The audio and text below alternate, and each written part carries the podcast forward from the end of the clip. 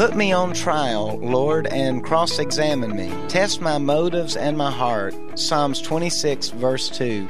Do the right things with the right motives. This is LaVoy Newton with an apple for today. God knows everything about us. There is nothing hidden from Him. He not only knows what we do, but he also knows why we do it. David was asking God to examine his motives and heart. That would be a good practice for all of us to do. Why don't you join with me today in asking God to look below the surface?